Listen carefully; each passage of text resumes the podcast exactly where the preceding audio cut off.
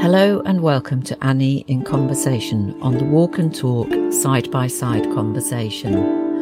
For many years and for as long as I can remember, I have loved walking. I grew up in West Yorkshire and every Saturday walked with my family through fields and woodland close to where my father's mother lived in a rented cottage on a farm with her sister these afternoons were the highlight of my week and were some of the best times that as a family when we walked and talked as we roamed through fields, avoiding cows and climbing over stiles. As a teenager, some of the easiest and at the same time most difficult conversations that I had with my father were when we were walking, the two of us, side by side, often in the rain or fog, somewhere on the Pennine Way.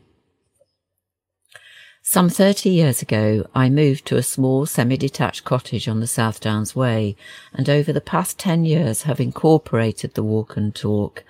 side by side conversation into my work as a leadership partner and executive coach to senior teams and senior leaders.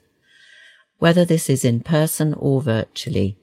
people meet me, if in person, on the South Downs Way, and we walk and talk side by side. Virtually, we are both on our phones, walking and talking. Whether we're in person or virtually, we pause, we stop, we listen, we notice as part of the coaching conversation, paying attention to everything that is around us, looking up and looking down, feeling the ground beneath our feet, the air on our skin as part of becoming more conscious and clear on the way forward if you would like to find out more about the coaching walk and talk as part of team working and or for yourself, please get in touch with me, Annie Townend, via my website, annietownend.com.